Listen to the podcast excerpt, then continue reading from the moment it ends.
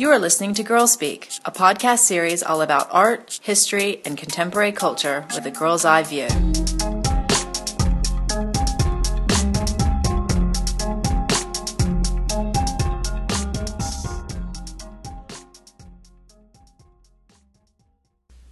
Hi, everyone.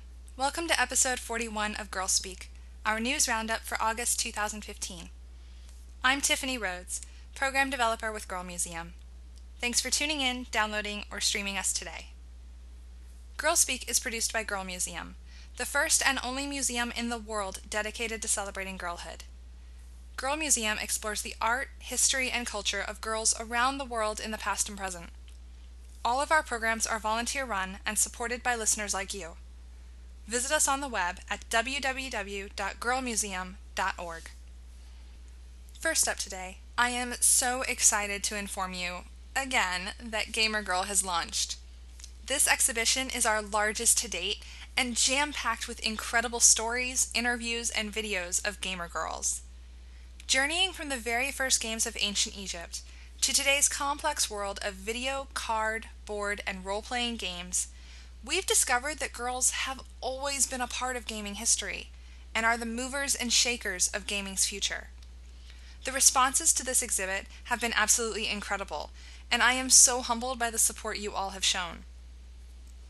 Speaking of gamers, a new survey by Pew, with additional research by Kotaku, has shown that 60% of all teenage girls play games, including online, socially, and by themselves. Yet the voices of these girls are so often silenced, as the study found that only 9% of those teen girl gamers ever turn their microphones on while playing online. The study also found that girls are less likely than boys to play online on a regular basis. This is a shame, since gaming provides so many benefits, especially when shared with friends. These include socialization skills, collaborative creativity, empathy, and the chance to develop friendships that can last a lifetime and even turn into real world friendships. But the real picture here focuses on how girls don't use their voice chat in online games, with one of the reasons being that girls and women who turn on their mics are often the targets of major harassment and gender based taunting. As a gamer girl myself, I can say that this is totally true. I can't tell you the number of times that I've turned off my mic or had to mute other players because of the harassment that I faced while playing games like Call of Duty. In fact, at some points, I've even played under male gamer names, just so I don't have to face that discrimination. As we explored in Gamer Girl, such harassment is a big deal. In some cases, it's even led to girls going into hiding and fearing for their lives. And it is a major social issue that we can and should address in our personal lives and as a society. Many of the comments on the Pew study echoed the voices in our exhibition detailing how gamer girls are only respected if associated with a male co player or when objectified as the girlfriend of a guy playing the game. The responses also showed that it isn't just the negative attention that detracts girls from gaming. It's also the positive attention, ranging from random friend requests to stalking behavior and comments about their physical attributes, even though online gamers rarely show their real life bodies in game. This new study adds to the wealth of research in our exhibition and shows that the need for us to address sexism, misogyny, and gender based harassment of all kinds in the gaming community is as relevant and pressing as ever. If you haven't checked it out yet, be sure to visit us at www.girlmuseum.org, click on View, and then Exhibits. You can also still contribute to our Why I Game gallery by sending your name, country, a photo of yourself or a favorite game character, and the answer to the question, why Do You Game? to Tiffany at girlmuseum.org. That's T I F F A N Y at girlmuseum.org. Another survey released this month is the Girls' Attitudes Survey by Girl Guiding in the UK. The survey polled over 1,500 girls between the ages of 7 and 21 for their views on a range of issues. The full survey results will launch in September.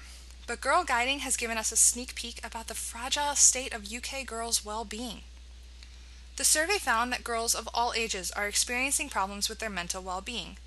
with a quarter of girls aged 11 to 16 and over half of girls aged 17 to 21 stating that they needed help. The survey also found that health concerns have changed drastically. In 2010, girls' top health concerns were binge drinking, smoking, and drug abuse. Today, their concerns still include smoking, but focus on mental illness, depression, and eating disorders.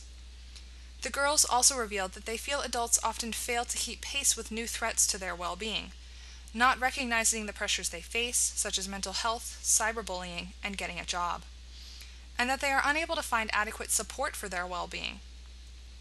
The findings are interesting, especially given the rise of social media movements to combat things such as cyberbullying and raise awareness of mental health issues. Hopefully, the findings will be used to improve school and community services available to young girls in the UK and to spark discussion of girls' mental health and well being.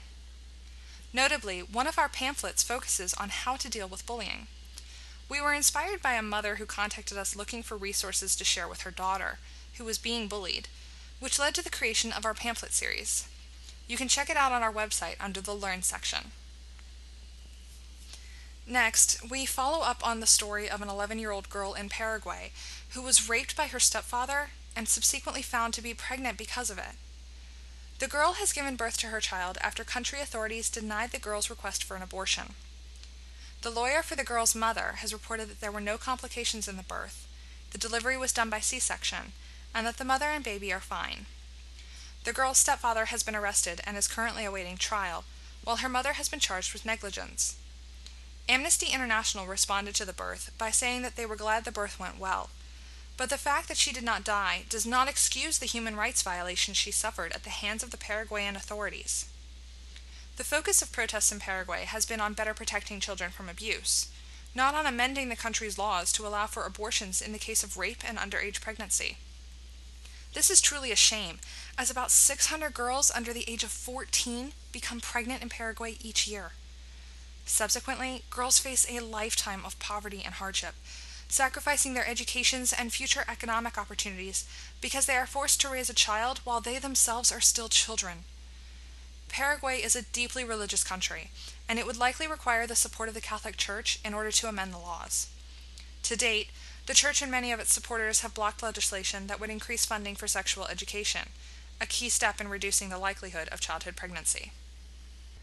Now, we turn to the hot topic of August STEM, the acronym for Science, Technology, Engineering, and Math. It started with a new hashtag campaign I look like an engineer. The campaign was launched by OneLogin, a cloud computing company that asked its employees to represent the company in a series of ads intended to recruit more engineers. Originally, Isis Wenger, an employee at OneLogin, was featured in an ad wearing a t shirt and her glasses that stated, my team is great. Everyone is smart, creative, and hilarious. The ad was put up in San Francisco transit stations, but her ad attracted a cascade of negative comments on social media. Isis addressed this backlash in an article on Medium, which included comments that illustrate the sexism still prevalent in the STEM industries. Some thought she wasn't making the right face, or that her appearance isn't what female engineers look like. After the publication of her article, Isis launched the hashtag campaign to challenge stereotypes of what engineers look like, intentionally including people across the gender and racial spectrum. Within two days, hundreds of engineers posted their pictures in support of diversity in the tech industry. And within a week, with over 86,000 tweets alone, the campaign expanded to an Indiegogo campaign started by Isis's friend that would post billboards featuring photos of women and LGBTQ engineers. The campaign reached its fundraising goal and then nearly tripled it within 24 hours. Also in STEM news, the Boy Scouts of America introduced their newest program, the Coeducational STEM Scouts. This new program is a pilot program that blends scouting's time tested character building traits with hands on STEM modules for boys and girls. The program is being conducted in the Great Smoky Mountain Council to children in the 3rd through 12th grades. The kids are grouped into laboratories that meet weekly after school for hands on activities conducted in four to six week modules. Their activities also include field trips, interactions with STEM professionals, and a chance to publish their work in peer reviewed scientific journals. You can get the latest on the new program by visiting stemscouts.org. Our final piece of STEM news is about teenage Az Faiad, who has discovered an inexpensive way to turn plastic trash into fuel. Az discovered a cheap and plentiful catalyst called alumina silicate that drastically reduces the cost of converting plastic waste into the biofuel ethanol. Her process also releases other chemicals that can be recycled and sold. Her idea could drastically impact her home country of Egypt, which produces a million tons of plastic trash every year. It is estimated that her process could convert that trash into fuel worth the equivalent of $78 million every year. Wow! She has been honored by the European Union Contest for Young Scientists and is currently working on a patent for her process. Another hot topic related to STEM is the continued focus on increasing gender diversity in a variety of other areas. One of these is the movie industry. Statistics for last year were recently released in the Inequality in 700 Popular Films study, produced by the Media, Diversity, and Social Change Initiative at the University of Southern California. The study revealed that of the top 100 films in 2014, only 21 featured a female lead or co lead. Yet when women were actually on screen, objectification and sexualization were rampant, with 12% of female characters depicted as caregivers 20% more likely to be shown in sexy attire, and 17% likely to be nude or partially nude. Also, of those 100 films, less than half of the portrayals of women were coded as LGB, and not a single film featured a transgender character. This means that the percentage of LGB characters in film is less than their population in the US. Also startling in the films was that 73% of the characters in those films were white. The statistics were even more horrid when looking at the writers and directors of films. Of the top 700 films between 2007 and 2014, women comprised only 2% of directors and 11% of writers. This matters because diversity behind the scenes leads to diversity in the scenes. And the appalling lack of women leading films contributes to the continued objectification and sexualization of female characters. Thankfully, there are organizations and individuals working to change the film industry. And great news out of Europe, where the European film industry has adopted a gender equality declaration that calls for policies to increase female representation at all levels, both on and off screen. The declaration was adopted during the Sarajevo Film Festival. Among its actions are including adopting equality policies to improve women's access to public film funding, appointing more women in decision making posts within the industry, and doing more to enhance the visibility and recognition of female filmmakers.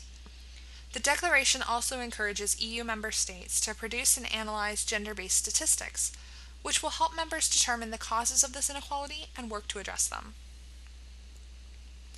Now we turn to legal news for girls around the world. In Somalia, a new law has been introduced that bans female genital mutilation nationwide. About 98% of women aged 15 to 49 have been victims of FGM in Somalia, according to data released by UNICEF, which makes Somalia the country with the highest prevalence of FGM in the world. While the bill is still being drafted, the Somali Minister for Women's Affairs has indicated that the country is hard at work trying to draft and pass the bill before potential elections next year.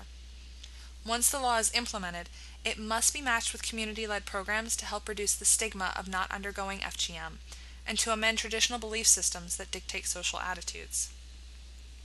The new Somali constitution states circumcision of girls is a cruel and degrading customary practice and is tantamount to torture. The circumcision of girls is prohibited. This is great news for girls worldwide because to see the country with the highest prevalence of this life threatening practice legally ban it is to set an example to other nations of the world. Hopefully, it will not only be a new law which succeeds, but one that sends a ripple effect through the world, encouraging other nations to amend traditional customs and national laws to finally protect women and girls' right to sexual health. In Saudi Arabia, rejoicing is occurring as women will make history later this year when, for the first time, they will be allowed to vote. Along with the right to vote, 21 women are now preparing to stand in the December elections as candidates. The right to vote comes amidst a culture deeply entrenched in a system of male guardianship, where women are forbidden from obtaining passports, marrying, traveling, driving, obtaining medical care, or accessing higher education without the approval of a male guardian. Recent strides have been made in changing that system, with the late King Aziz allowing women to run for office and elect representatives in 2015, following social media protests four years ago. He also appointed women to the country's advisory body and allowed female athletes to compete in the London Olympics. His successor, King Salman, has continued to support the advancement of women by encouraging their participation in the labor force. The right to vote is yet another step for Saudi women, and we hope to continue to see strides in women's rights in the coming years. And in Uganda, the Supreme Court has ruled in a 6 to 1 vote that the custom of repaying the bride price after a marriage fails or ends is unconstitutional and should be banned. The Chief Justice stated The refund of bride price connotes that a woman is on loan. This compromises the dignity of a woman. Bride price is a common custom in which a groom provides payment for a wife. Prior to this ruling, if a woman was to leave her husband, such as in cases of spousal abuse, the woman would have to repay the bride price. The human rights organization Mifumi brought the original case before the Supreme Court in 2007, arguing that bride price treats women like objects and should be outlawed. A 2009 study by the organization found that 99% of women who had experienced domestic violence believed that bride price played a role in their abuse and pressured them to stay in dangerous situations. In many rural or impoverished areas, women and girls were married off to secure the resources provided by grooms, and these financial trades led to forced and child marriage. According to United Nations statistics, an estimated 40% of Ugandan girls are married before they are 18, often because parents want to get the bride price. Though the new ruling does not outlaw the practice of bride price, it is a step in the right direction, as it now makes it safer and more economically viable for women to leave abusive and potentially life threatening marriages. It also begins the steps in ensuring that marriages do not take place solely for bride price, since grooms will now be unable to repossess their property should a marriage break. Experts at Mifumi note that change will be slow to come as equality is incorporated into tradition, but they are pleased with the High Court's decision. In related news, the Population Council has released its new findings for ending child marriage in sub Saharan Africa. The new evidence shares rarely available data on the cost of interventions that have been tested and issues recommendations to policymakers, donors, and organizations. Each year, more than 14 million girls worldwide are married before the age of 18. In sub Saharan Africa, 1 in 10 girls are married before the age of 15, and nearly half before the age of 18. The study found that simple, sustainable strategies work best. In Ethiopia, significant delays in child marriage were achieved in communities where girls were offered educational support, two chickens for every year that they remain unmarried and in school, and engaged in conversations about the value of educating girls and the harms of child marriage. In communities where all three strategies were implemented, girls aged 15 to 17 were two thirds less likely to be married by the age of 18. The cost of implementing all three interventions was estimated to be only $44 per girl per year in Ethiopia and $117 per girl per year in Tanzania. As senior associate Annabel Erulkar noted, child marriage is not an intractable tradition. When families and communities recognize the harms of child marriage and have economic alternatives, they will delay the age at which their daughters get married. For less than $20 per girl, we can prevent a child in Ethiopia from getting married before she turns 15. The full report can be found at www.popcouncil.org. And in mid August, we learned of an incredible 15 year old girl who was able to resist child marriage. In a Humans of Bombay post that went viral, a young woman shares that, when she was 15, she was taken to meet the groom her parents had picked out for her. She stated, I made it clear that I couldn't get married. After we returned to Bombay, the boy's parents called and said that the boy had said no. My mother thought it was my fault and that I did something, but the truth is that I didn't. To protect myself, I just said that I'll run away and tell the police, and if need be, I would have followed through with it. Later, when asked to marry a man with two children, she asked her parents how she could be a mother when she was still a child herself. Why don't you understand that if I study and earn for myself, I won't need to rely on anyone to survive? she asked. Since then, she hasn't been asked about marriage. She dreams of becoming an IPS officer and proving that a girl doesn't need a man to lift her up. In fact, she's so strong that she alone can uplift others. Under India's current laws, including the 2006 Prohibition on Child Marriage Act, it is illegal for girls under 18 and boys under 21 to marry, but the practice remains prevalent in rural areas. This viral post brings hope that girls in India are claiming their rights to personal and economic freedom. Also in India, girls' education has been a hot topic. In early August, it was announced that the world's first ever Development Impact Bond has been issued to support the education of girls in India. This could open a new channel of funding for international development programs, modeled on social impact bonds and pay for success programs that earn returns only if educational outcomes are achieved. Such bonds are 100% focused on outcomes achieved, helping to bring the focus to the impact of the money rather than its returns, while still rewarding investors. Also in India, 15 year old Verma has just been accepted to the BBAU to earn her doctoral degree, making her the youngest PhD student in India. She has previously earned a master's in microbiology at the age of 13. She hopes to become a doctor, though her young age has caused some difficulty in getting permissions to attend school and take exams. Verma has spoken about some of her other difficulties, including coming from a family with tough financial constraints and needing to receive hostel accommodations and scholarships to complete her studies. Verma has expressed interest in studying agricultural microbiology for her new degree. Also in education news, high schooler Rebecca Fried went viral when she proved a leading scholar on Irish history wrong. In 2002, history professor Richard Jensen published an article claiming that no Irish need apply signs were rare or non existent in America. A statement that would refute decades of belief that the Irish Americans were actively discriminated against in job markets of the late 19th and early 20th centuries. The thesis was used earlier this year to highlight popular myths of persecution complexes that are stand ins for an entire narrative about how immigrants are treated in America. Rebecca read the article and ran Google searches about the Irish American discrimination. She found droves of newspaper listings and further research that proved active discrimination and the existence of no Irish need apply signs. She collected her research and contacted history professor Kerby Miller, who confirmed their findings.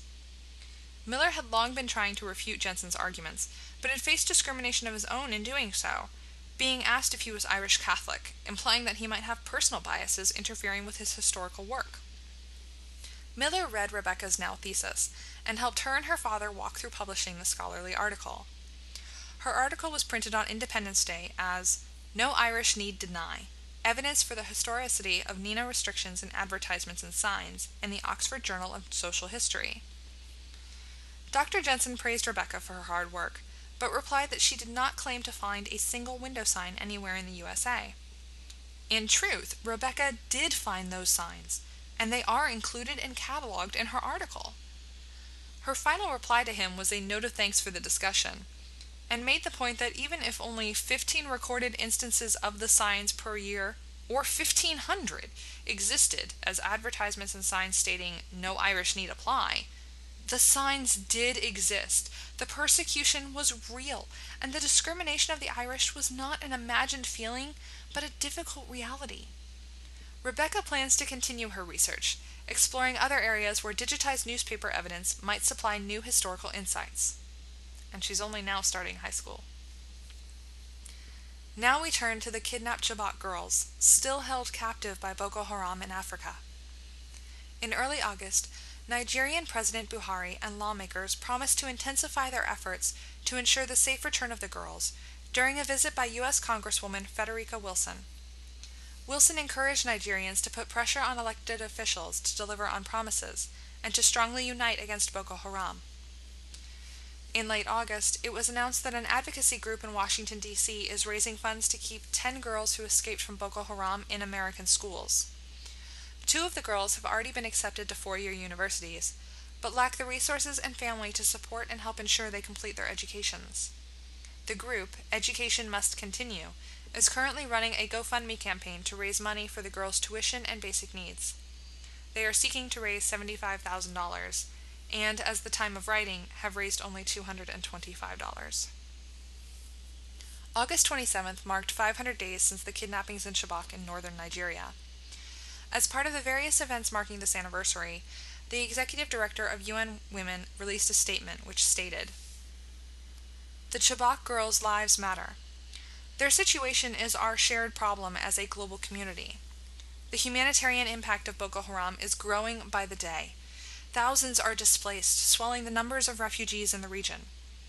Violent extremism is one of the greatest peace and security threats we face globally at present, hallmarked by the targeting of women and girls, the use of trafficking for funding sources, and sexual violence as a tactic of terror. Our response must therefore include prevention efforts directly addressing the drivers of extremist violence with an aim of building resilient families and communities.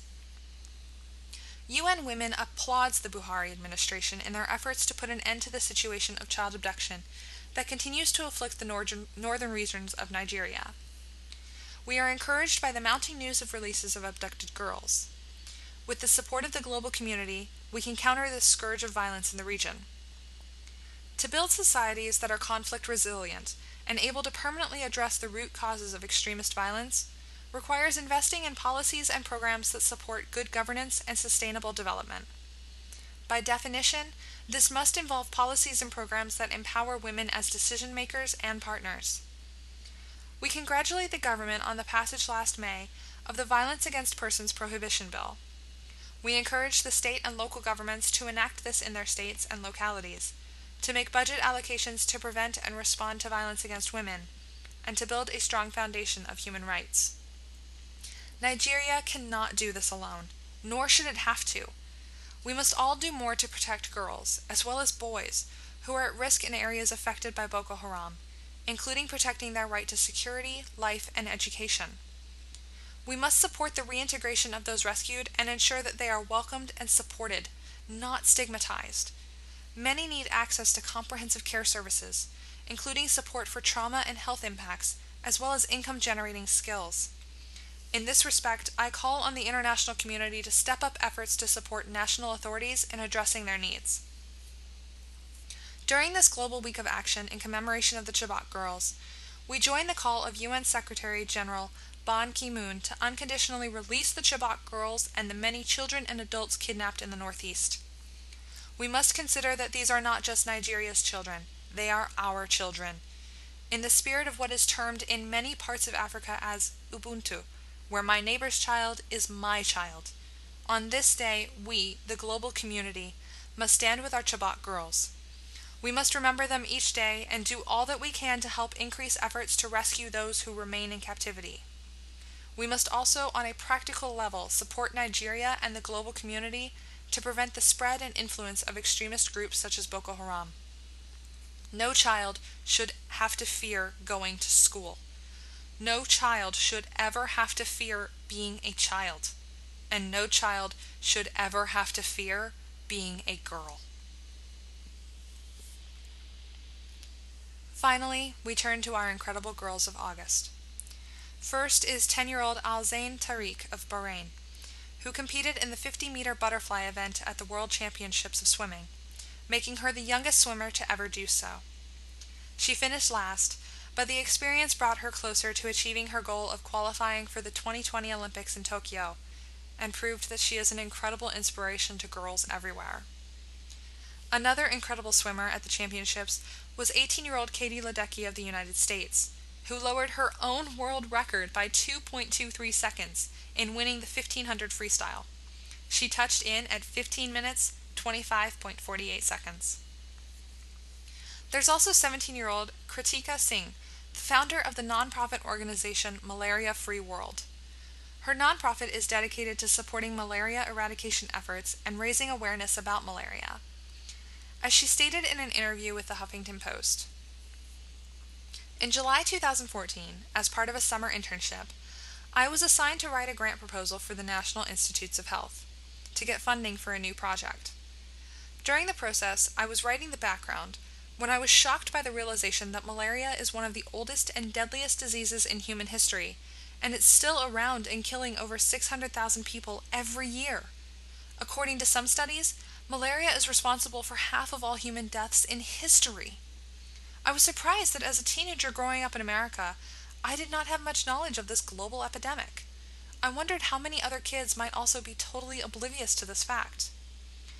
I realized that we, mostly the youth, have underestimated this epidemic for ages. Though we have attempted various treatments, successfully eliminated malaria in some parts of the world, and contained the spread of malaria in many other parts, the disease continues to infect 300 million people every year, and half of those it kills are a combination of children under 5 and pregnant women. After these realizations, I took it as a mission to educate the youth about malaria and inspire them to pursue interest in diseases such as malaria so that this can be the generation during which we can finally defeat it. Kritika is currently interning with the Harvard School of Public Health and researching malaria. She hopes to move into researching the disease in a clinical setting and collaborating on the socioeconomic challenges that hinder infectious disease eradication. Our final incredible girl is Zoe Friedman, who has had enough with the tampon tax. In a university paper, Zoe stated, It's about time that the federal government recognizes that even the most basic healthcare needs to start subsidizing the cost of tampons and pads for women, or covering the cost completely. This is only fair since health insurance is supposed to cover the major aspects of a person's health. But more importantly, cutting the cost of these products is a crucial step in normalizing menstruation within society, and it provides women who may not have access to these resources the opportunity to feel clean and comfortable during their period. Her article came under fire, making her the target of cyberbullying and harassment by trolls. In a follow up post, she addressed this trolling, stating, I didn't know so many men also felt so passionately about women's access to tampons. Quite honestly, I was blown away by the number of men who took the time out of their day to voice their opinions on this subject. I was particularly impressed by how many men focused their insults on my gender, obviously missing my point, or maybe proving my point, about the gender inequality still present in such basic areas. Women are disproportionately dismissed with hate instead of given honest consideration when their opinions diverge from the mainstream. And for what reason? Simply for being female and therefore being considered less worthy of a respectable discussion or reasonable disagreement. We're totally in agreement with Zoe. Only five states in the US deem tampons and pads as necessities, and in most women's bathrooms, you have to pay for feminine hygiene products, in contrast to the free soap, water, and toilet paper. It's time for change. We hope you enjoyed this podcast. Be sure to tune in to our next podcast on September 11th, where we will be looking back to some incredible queens in celebration of a very special event. Also, please help to support future production of Girl Speak by visiting our Podbean site at girlmuseum.podbean.com and clicking Support Girl Speak. Thank you and have a wonderful day.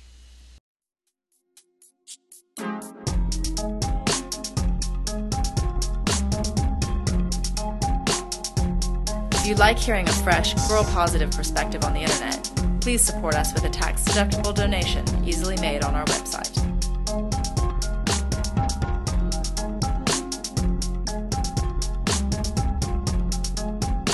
Our music is courtesy of up and coming artist Han Av.